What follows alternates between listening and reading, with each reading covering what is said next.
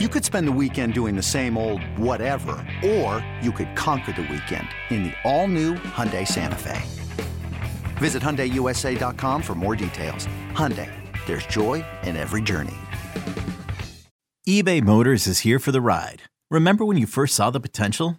And then through some elbow grease, fresh installs, and a whole lot of love, you transformed 100,000 miles and a body full of rust into a drive that's all your own. Look to your left. Look to your right. It's official. No one's got a ride like this.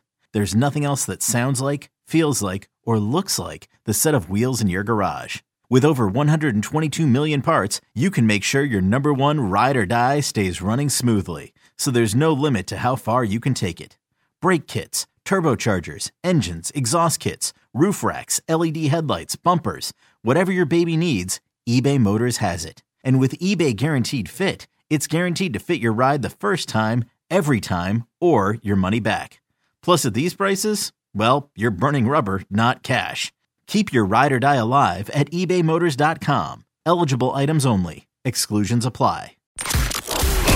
This is Baldi's Breakdowns, the podcast, with NFL insiders Brian Baldinger and Jason La Canfora, an Odyssey Sports original. Welcome to the latest edition of Baldi's Breakdowns. We are coming to you live on the Odyssey app or iTunes or Spotify. You can find us anywhere you get your podcast goodness. We are getting closer to the draft. I, Jason La Canfora, at Jason La Canfora, cannot wait to get this thing going in Cleveland. I know my main man, Brian Baldinger, at Baldy NFL, feels the same way. It's silly season. There's a lot of stuff out there. You're trying to weed through fact and fiction, and when you're being spun and when you're being informed. It's quite a dance we do this time of year, Baldy. But at the end of the day, that's why I covet the chance to talk to somebody like Baldy here on this very pod, because as they say, the eye in the sky don't lie, and Baldy is watching the film. Baldy is evaluating these players, and Baldy thankfully had a few minutes to come up from the film room to chat with us. How are you doing, brother? And how is your draft preparation going? I'm doing great, Jason. Thanks. Happy birthday to you, by the way. I thank you very much, Baldy. I'm not sure that we keep track anymore, Jason. Yeah. I think I'm 47, but whatever. Maybe your kids will put a cake in front of you here later tonight. Possibly. Possibly. All right. But I'm good. I mean, I actually love this time of the season. I love kind of cross-checking what I see with certain people that I really trust. I know you do the same in this business. Some things jump off the film as, red flags or, man, this doesn't look right. But, ultimately scouting is really the study of movement. And when you see elite movement consistently over a period of time, you start to, you start to see things of traits, consistent traits that really can project to the NFL. And then sometimes you just see flashes and you go, he might be good. I don't see it very often. So, and then it's just, some teams just coach players better than other teams. And so you get surprises. I remember this time in 2017, Jason, where there wasn't an analyst out there that said Patrick Mahomes didn't have, major fundamental flaws throwing the football. Yep. And he had to clean so much stuff up. And he's simply been the best player in the league for the last 3 years. So we all make mistakes. It's such an inexact science. And all we can try to do is try to learn from our mistakes. And sometimes we do and sometimes we don't. So I love the entire process. I'm right where I need to be. I'm in my film room right now. I'm watching all these guys and rewatching these guys. Everybody does a little bit different, but, this is a good time. It is indeed. And we will spend quite a bit of time going through the top 5 quarterbacks in this draft. We will break down a little bit of the second tier of offensive linemen. We know there's two tackles. You're going to hear their name called pretty quickly here when things get underway in a couple weeks. We'll talk about the pass rush class as well. I find myself a little underwhelmed by what I see and, more to the point, by what I hear about these prospects. I want to get Baldi's take on that. And let's start with the quarterbacks, Baldi. Trevor Lawrence, I don't know that there's a whole lot of projection with him. His body of work, I think, speaks for itself, doing great things at the highest level of college football for a sustained period of time. He will be the first overall pick. I think he'd be the first overall pick in most NFL drafts, or certainly many. And we'll see what Urban Meyer can do with him. You know, so the hyperbole around Trevor Lawrence right now is just a generational talent. People have been using that phrase now. But really, if you go back and you just look at his history, he's going back to Cartersville, Georgia. I mean, he gets called up in the spring of his 8th grade to go start practicing with the varsity. You know, going from 8th, just think about yourself in 8th grade, anybody in 8th grade. Forget about it. You know, in the spring of his 8th grade year in junior high school, to go play with the varsity, and he starts the next 54 games in a row at Cartersville High School, wins 2 state championships. They basically got a $20 million stadium at Cartersville Stadium, down in Cartersville, Georgia right now, because of Trevor Lawrence. And then, you know, Dabo gets him. He comes to Clemson. He wins the job within the first month, and he goes and takes on Alabama and whips Alabama, you know, as 18-year-old freshman. I mean, he's dominated this game for the last 8 years. And so the next step is Jacksonville in the NFL. I mean, there's nothing not to like. There's just nothing. I mean, it's prototypical size. And you can talk to, you know, my good friend is Daniel Jeremiah. He's been doing this a long time. Yes, sir. He's very qualified. He's great at what he does. But, you know, he's going to tell you he's in that category of Andrew Luck, Peyton Manning, you know, John Elway. He's just in that category. And so does that mean he can't miss? Not necessarily. He still has to go do it. But that's the company that you're talking about right now. And we're pretty convinced at this point, at least I am, and I think I can speak for you on this, Baldy, that Zach Wilson from BYU will be the second overall pick. The Jets will be selecting him to come on down. You're the next participant and be the Jets franchise quarterback. A lot of guys have failed. We'll see if Zach Wilson can succeed. I don't think when the season started that a lot of people had him pegged as the second overall pick in the draft, but Baldy, that's why they play the games. They do. And, you know, he had his shoulder surgery last year, which really was a problem for him the year before in 2019. And he had a great year. And when you watch him, there's not a game that you could put on where there aren't certain throws that just wows you. Now, part of the problem is we've been watching Aaron Rodgers do this for a decade and a half, and we've been watching Patrick Mahomes make throws like this for the last 3 years. And so you just naturally start drawing comps to those two players, the way he throws the football. And then if you just look at his mechanics, you look at his ball handling, you look at the way that he gets rid of the ball, the way he goes through progressions, you just go, he's got everything it takes to be successful at this level. You kind of vet him a little bit and what kind of person he's going to be and is he going to be the first in, last out, all that stuff.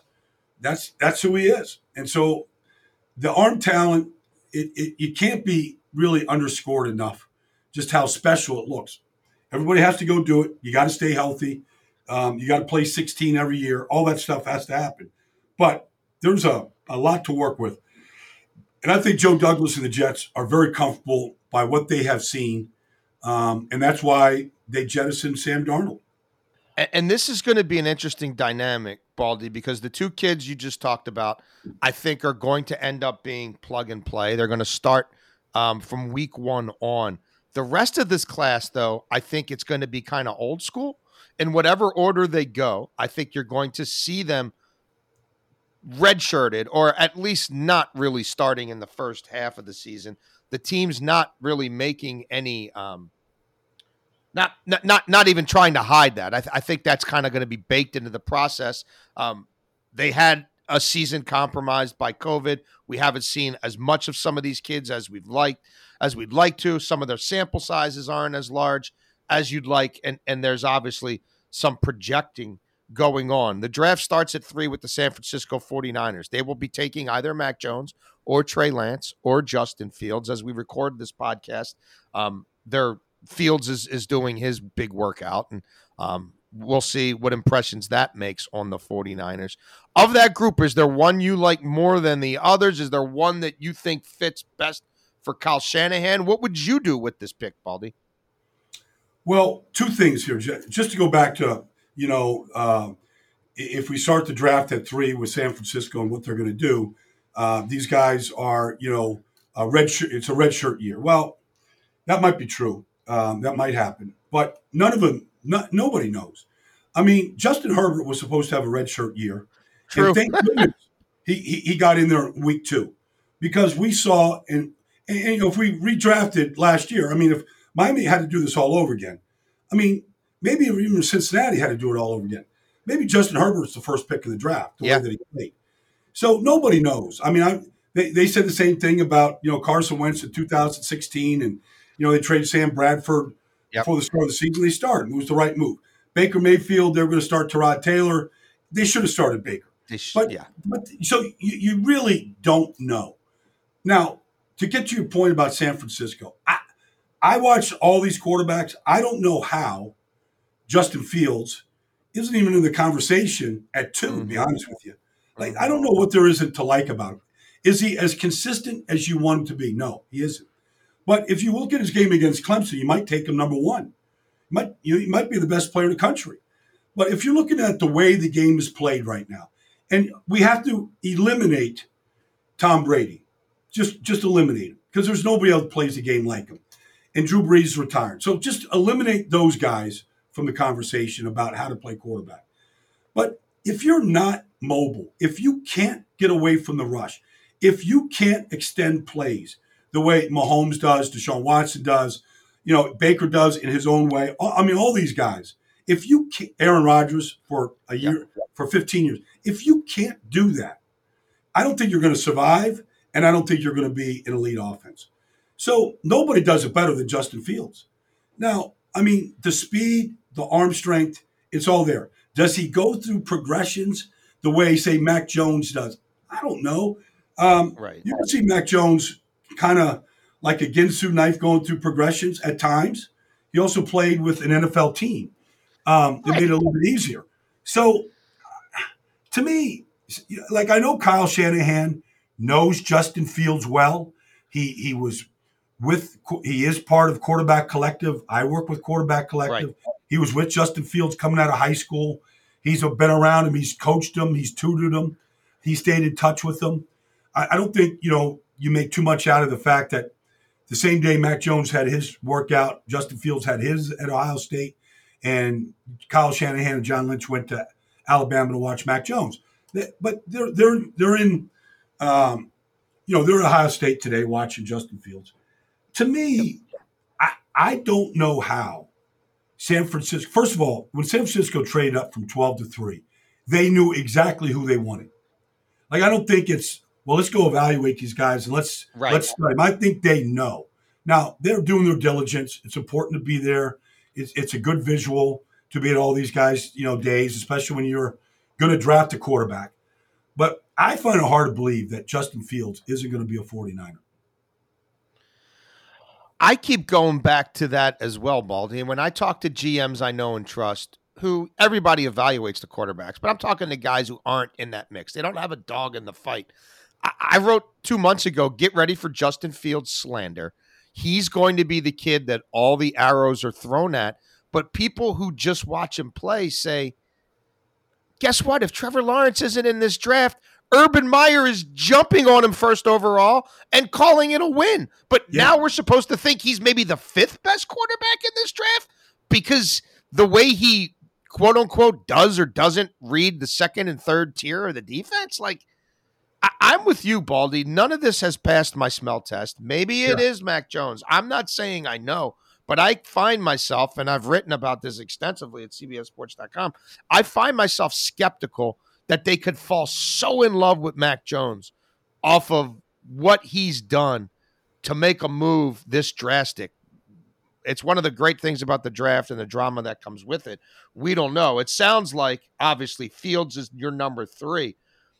Who is your number 4 if you were the Atlanta Falcons and the 49ers take Mac Jones? Are you jumping on Justin Fields there? And who do you have after Fields? Is it Jones or is it Lance? I have Mac Jones. Just the level of competition, taking over for 2 and playing well, running through the entire lineup this year.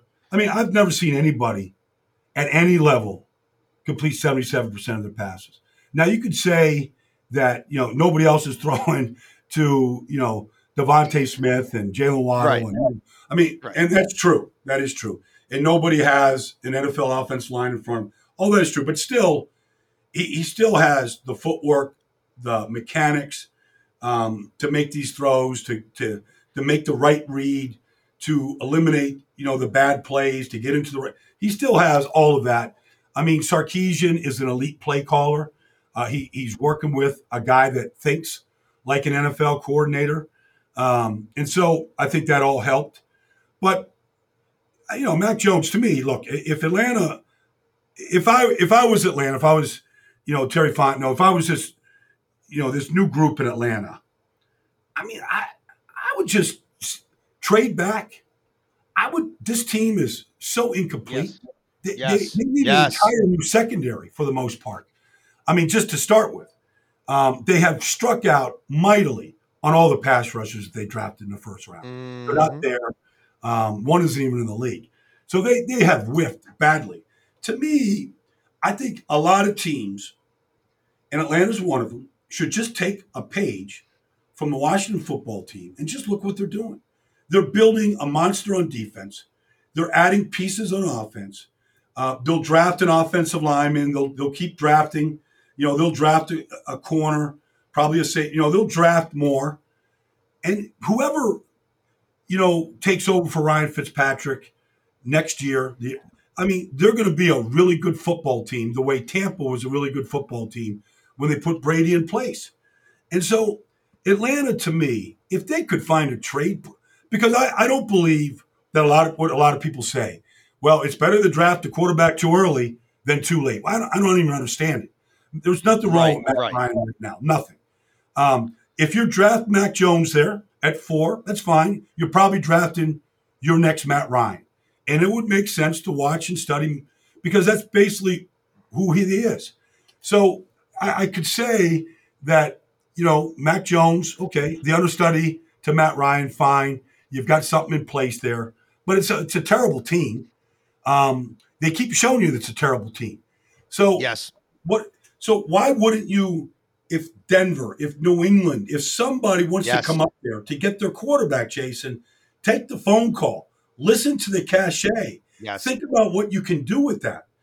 That's me in Atlanta at 4. No, you got a very young coach and a rookie GM, and I think how do you not want to have as many quills in your archery bag or whatever they call it? I mean, we're talking about shooting darts, so why would you not want to have 6 or 7 extra darts to throw, given where that franchise is right now? I'm with you. If you made me do a mock draft right now, I would have the New England Patriots coming up to 4 to get a quarterback. But you're right. It could be Denver. I think at the end of the day, Denver trades for Teddy Bridgewater, Baldy, and I think Denver will not be in this quarterback market in terms of the draft. But Chicago, would they be ballsy enough to do it again? I don't know, but it's a possibility. I'm hearing a lot about Minnesota and quarterbacks, and Sean Payton. I don't know that anybody wants to drop back that far, but if one of these kids falls into the teens, I think Sean Payton would probably try to pounce. I mean, this league were in the Sam Bradford deal. They would have taken Patrick Mahomes if the Chiefs. I mean, I think Sean Payton is looking at every quarterback every year, and he just know. I mean, I just think he has a great feel for the position, having played it, having coached so many players at it. Like, he just knows guys that could – I mean, if Justin Fields somehow dropped out of the – I don't know. I mean, I can't see this happening. But if he dropped beyond 9, I mean, I don't think the Saints would, hesitate to go make a move from Justin Fields. I am completely with you. Now, whether you could convince someone in the top 10 to drop back that far remains to be seen. But where with Sean Payton, where there's a will, there's a way. That leaves Trey Lance as your number 5 QB, Baldy. What obviously the kid has not played much football, and the football he's played hasn't been at the level of competition that a Fields and a Trevor Lawrence is seeing every week. Where do you stand on Trey Lance? He's number 5, and really, if you look, I mean, I just watched his game this year against Central Arkansas. He was awful. Now, I understand it was a one-game deal. They were just trying to get a game in. They did it. They did it home. He was terrible in the game. So I don't know if teams just, if it's just, give him a mulligan. It's just a mulligan, and you go, okay. But, I mean, you fumbles, interceptions. He had one interception. He could have easily thrown 3. The wind-up looks pretty excessive to me. I remember there was a time when Kerry Collins had a major red flag, and he had to change his entire, motion in order to really survive in the league. I mean, this is just stuff I see. I mean, I guess you could go back to 2019 and see a 16-0 team, and, I don't know, James Madison might float your boat against the competition, whatever. And people want to say, okay, it's a pro offense. It is. Like, most of his throws are off play action. I mean, play action is great. A lot of teams are really in the NFL are really good at it. Kirk Cousins really good at it. Right. Jimmy Garoppolo could be really good at it. A lot of teams could be really. But what are you doing on 3rd and 12 when you got to play quarterback? You got to drop back and read a defense and make stick throws against great elite athletes playing man coverage against the blitz. Like, what are you doing? Because that's where these guys get separated. All right. And do they hang in there, take the hit, make the throw? Not many guys are really good at it, to be honest with you. And so that's what I'm looking at. Trey Lance, to me, doesn't look like a starting quarterback next year in this league. You can say last year, if you went back to Justin Herbert last year, people had questions about him, but he played 3 years at Oregon, and he was the MVP of a Rose Bowl game. I mean, the guy played a lot of big games and a lot of games. I think... We now just sort of, because of the quarterback portal and all the stuff that goes on, we just say, well, if quarterback played 1 year, fine. Well, I don't think it is fine. I think I want my quarterbacks to play, as close to 30 or more games as you can. Philip Rivers played 50. Peyton Manning, Drew Brees, all these guys played a lot of football. Deshaun Watson played a lot of football. Baker played a lot of ball. There's something about that position, Jason, where the number of games that you play is so important to get the jitters out, to play in different conditions, to play on the road, to play when you're not at full strength. I mean, all those things you find out more and more about a player. And if you have 17 games as your resume, like Trey Lance does, it's just not enough for me to really fall in love with him. No, I hear you. I think too little is being made of the fact that there's so much we really don't know about this kid's development and how much you're really just projecting here and probably crossing your fingers to some degree. Well, what happens, Jason, is, Josh Allen, has this meteoric rise from a guy at Wyoming that didn't play against great competition, but he played a lot of football at Wyoming, which was a real feather in his cap. But we see this 3-year jump that he's made with an organization that has done everything right. I mean, absolutely, like, letter perfect in how they built the team. The trade for Stephon Diggs couldn't have been any better. I mean, everything that they've done has been textbook. And it has helped allow him to develop. But people just want to say, okay, Trey Lance, the next Josh Allen. Well, he's not as big as Josh Allen. I don't think he's as athletic as Josh Allen. I mean, I just think and he didn't play as much football as Josh. I saw when people say, well, he could be Josh Allen. Well, he might. I'm not going to say that he can't be. But I think there's a lot of differences between Josh Allen and the team that he went to and how they've done this with him and what Trey Lance is. Yeah, no, that is an excellent point. Well, Baldy, we've gone far enough without talking about the big the big guys in the trenches. We know you love those offensive linemen. Just wondering, want to get your I'm going to throw a three-parter at you here, Baldy. Your overall sort of impression of this class, how you think it rates.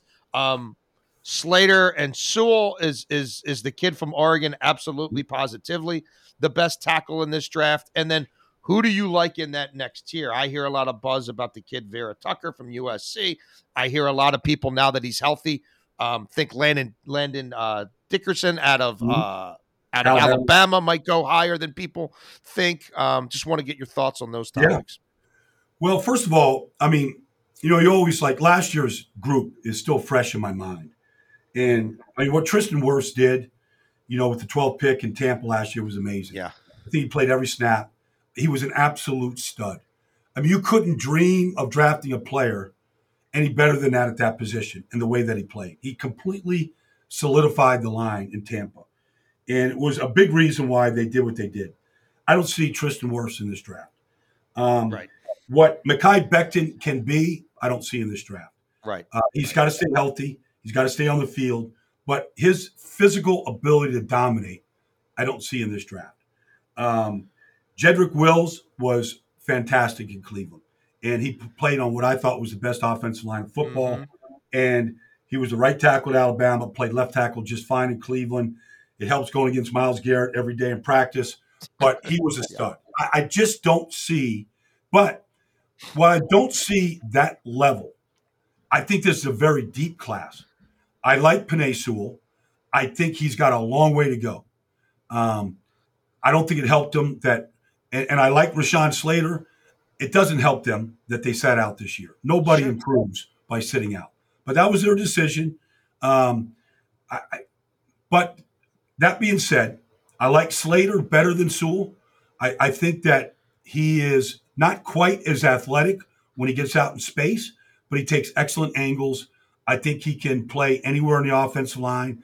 I think he'd be a Pro Bowl offensive guard the way Zach Martin is. But I think he could definitely play tackle. Sewell, I mean, people want to say he's Jonathan Ogden. He's not. I think when you watch him against Auburn, when you watch him against Wisconsin, he struggled against better competition. There was not one good pass rusher in the Pac-12 that he had to worry about. So I have a little bit of hesitation against Penei Sewell, but physically you really can't get a whole lot better than that. Although he's on the ground too much for me. He's on the ground. I played with an offensive lineman in Indianapolis, Ray Donaldson. He used to say that he had a bad Sunday if he was ever on the ground. And I used to always remember that. Like, stay on your feet. If you're throwing a blade 20 yards down the field to cut somebody, fine. But you can't be on the ground and be a good player. You mentioned a guy, Landon Dickerson. I know people, you know, are looking at his injury history, and it's real. To me, he's the only offensive lineman I've seen in the last 3 years that can compare to what Quentin Nelson has been. I mean, he's as nasty as Quentin Nelson. He looks as big and powerful as Quentin Nelson. He moves people and finishes like Quentin. He's as much fun to watch of anybody I've watched over the last 3 years since I've watched Quentin, and nobody is more fun to watch than Quentin Nelson for me.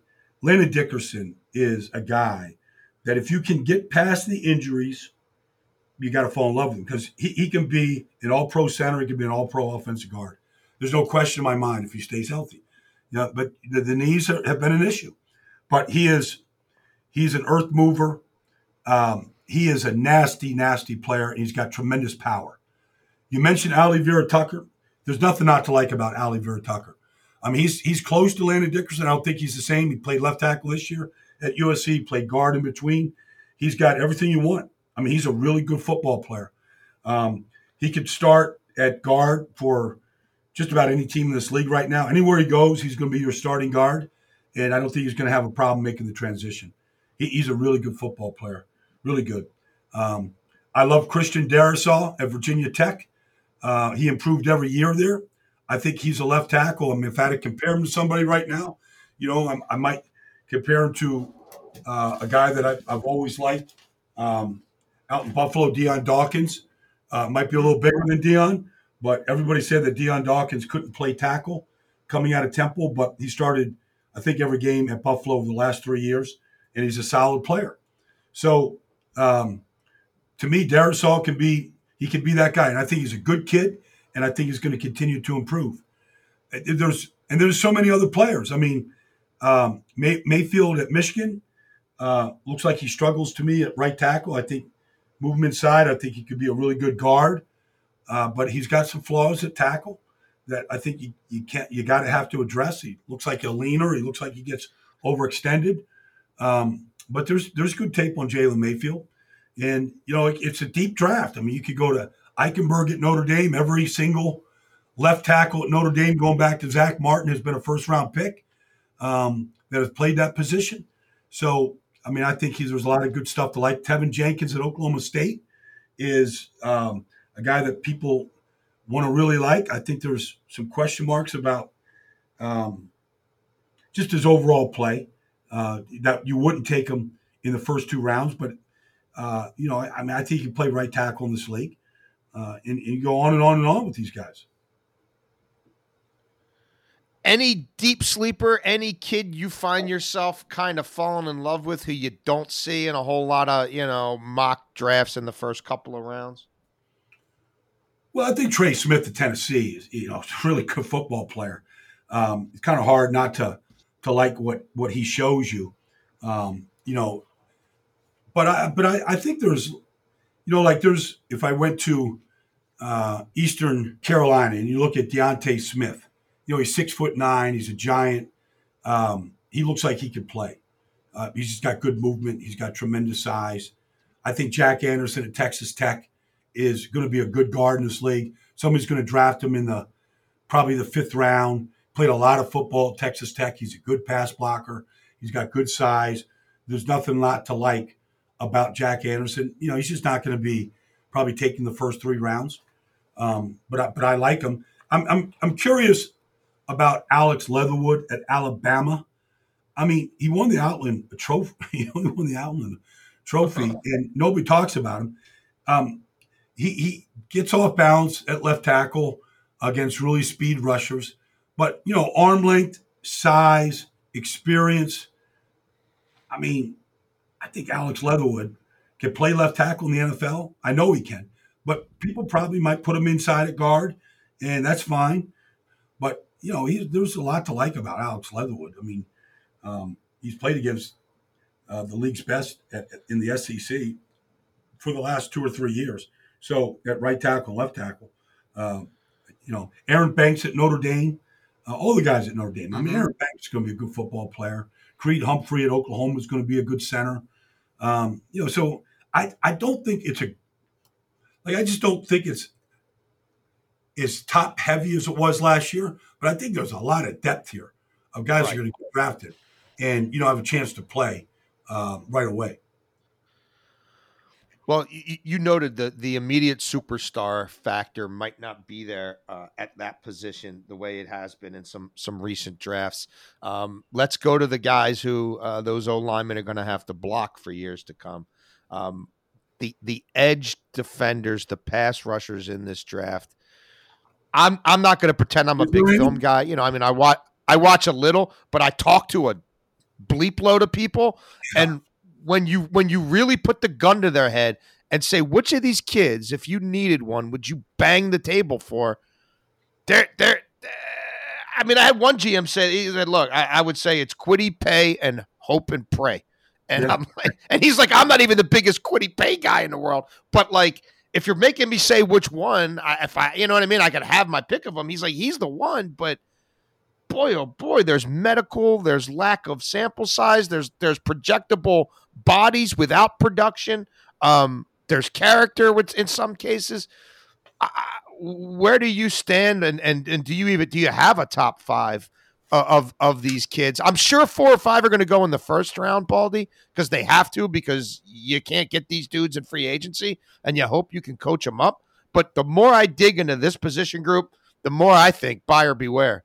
Well, you know, you mentioned free agency, and that's why the edge rushers won the free agency period this year, because everybody knew that this is going to be I'm not going to call it a weak class, but there's no Myles Garrett in this class. There's nobody like that. You know, and there's nobody that has a body of work that you just fall in love with. I mean, including Kwity Paye.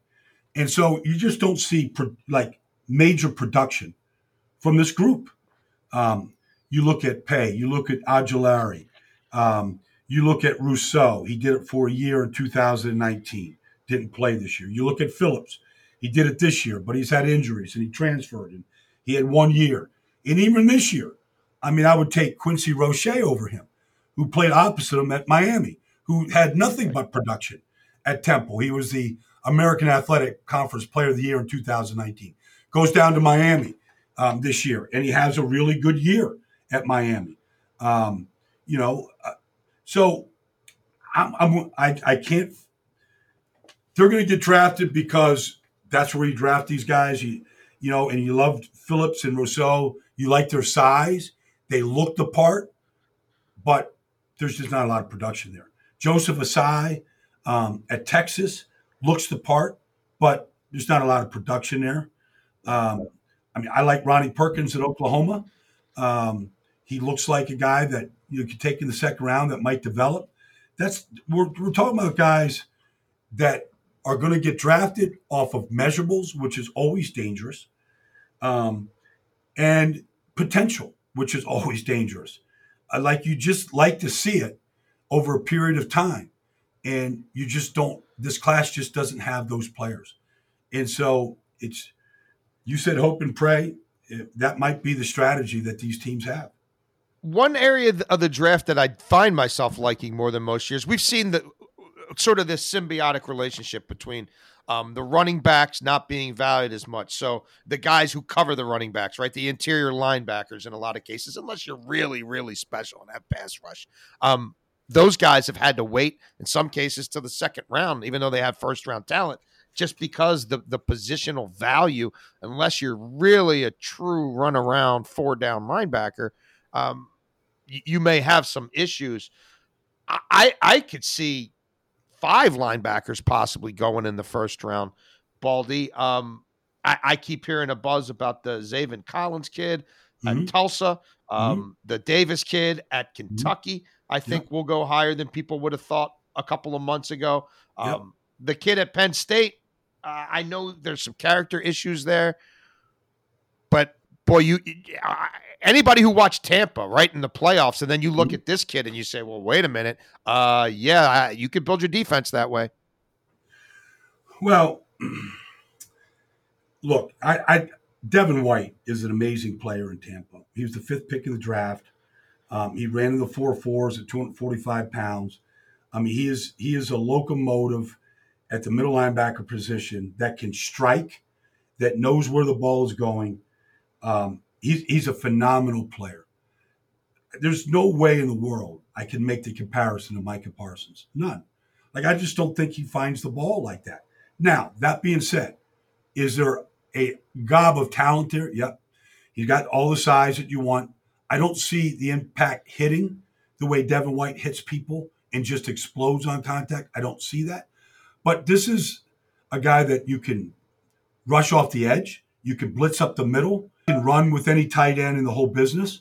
I don't know how instinctive he is. I hear the issues about him. He did not play this year. But the last game that he played in the Cotton Bowl against Memphis, he was really good. Made a lot of big plays in that game. So he's going to be the first inside linebacker taken. He might not get out of the top 10, although I don't think he's going to be a top 10 player. Somebody might fall in love with him and maybe move up a few spots to make sure they get him. But I would hesitate saying that he's Devin White. Devin White has been doing this since day one in Tampa, and he is the standard at middle linebacker right now in this business. But Micah Parsons is a talented, talented player, no question, and players get drafted off that kind of talent. Anybody else in this group stand out for you? It's a good group. I don't think there's Devin White in this group, but look, Jeremiah Owusu-Koramoah is kind of that player like Isaiah Simmons was last year. Maybe he's like Derwin James. You can line him up anywhere. He flashes with suddenness and quickness as much as anybody in this draft. He knows how to get to the ball. The problem is, where are you going to play him? because, you know, he's 20 pounds. And, you know, can you play him off the ball inside linebacker and let him just run and chase? All right. But if you're going up against the Cleveland Browns, what kind of impact is it going to have? You know, if they're just going to run Nick Chubb and Kareem Hunt right down your throat, like, is he going to be able? Because if you're going in that direction, I mean, Patrick Queen was like that. And there was moments in Baltimore where Patrick Queen looked like he was worthy of that pick last year, but not every Sunday. No. But Zayvon Collins at Tulsa, I mean, you know, the size of the guy is just, he's immense. I mean, he's 6'4", he's 260, maybe 265 pounds, and he runs well. And he gets to the passing lanes, and, like, he's all over the field. He's a talented, talented player. You said there could be 4 or 5 of these guys taking the first round. He's going to get taken. And maybe you build your defense around him. You mentioned Jamin Davis at Kentucky. He was a one-year player at Kentucky, but the more people watch him, the more they just go, he's everywhere, and he can line up anywhere. And he looks like, you know, an every-down linebacker. And he is. So, but he did it for 1 year, but he did it at a good conference. You know, there's Jabril Cox who transferred, you know, at LSU. And there's Chaz Surratt, who was a former quarterback in North Carolina. And boy, he sure looks like a heck of a player over the last 2 years. He might be the third best inside off the ball linebacker in his class. And I haven't even gotten to Nick Bolton at Missouri or Pete Warner at Ohio State or Dylan Moses at Alabama. I mean, all those guys, I don't think they're first round picks, but I think all those guys have a chance to be good football players. Well, Baldy, anything else on your mind here as we sit 2 weeks before the draft? And obviously, we'll be back to break down the draft in earnest, draft week. But anything else you need to get off your chest? Well, I think, you know, there's one player in this draft that I think teams. So if you just look the way offenses are running right now, if you don't have a stud flex tight end, how good can your offense be? I mean, if you don't have Travis Kelce running through the middle of your field or Darren Waller or your Mark Andrews at time, or if you don't have that guy, how good can you be? And so, to me, Kyle Pitts is a player in this draft where you go, if you're going to trade up and maybe trade from far away to go get a player in this draft, it's Kyle Pitts. So, because I think he's going to be a great player in this league. He can block. He's improved his blocking in Florida. But when you look at size, speed, reach, watch him against any elite corner in the SEC, watch him against any bracket coverage, I mean, he knows how to beat it. And so while everybody, you know, is, you know, kind of pushing these quarterbacks up, I just think if there's one player that a team could fall in love with, that might come from long ways to go get, it could be Kyle Pitts. Yeah, generational talent and comparisons to Hall of Famers generally, as you mentioned early in the pod, that sounds like hyperbole in most cases. But boy, I don't know how this kid doesn't immediately lift your offense up significantly from the first time he puts pads on and throws your helmet on. I just. Well, I mean, he's a complete freak of nature. As good as Patrick Mahomes is, where would Kansas City be without Travis Kelce?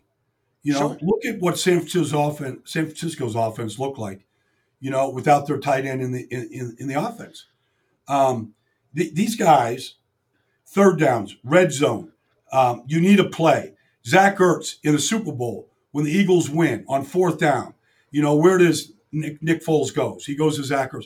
I mean, these guys, they're just different. Where was, you know, look at what New England did when they drafted 2 tight ends, you know, 10 years ago. Yeah. And look how they just transformed the whole league when you could get, you know, those type of players. So that's what we're looking at here. And, I know Dallas is, everybody's looking at him. But even Atlanta at 4, like if you put that kid in that offense with Matt Ryan right now, I mean, who knows what Atlanta could do if that guy just takes off.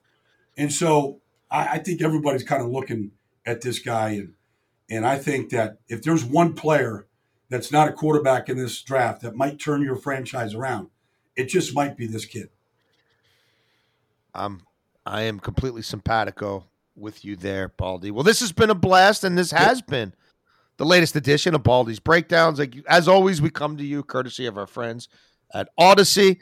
As always, rate, review, give us feedback on iTunes, Spotify, wherever you're listening.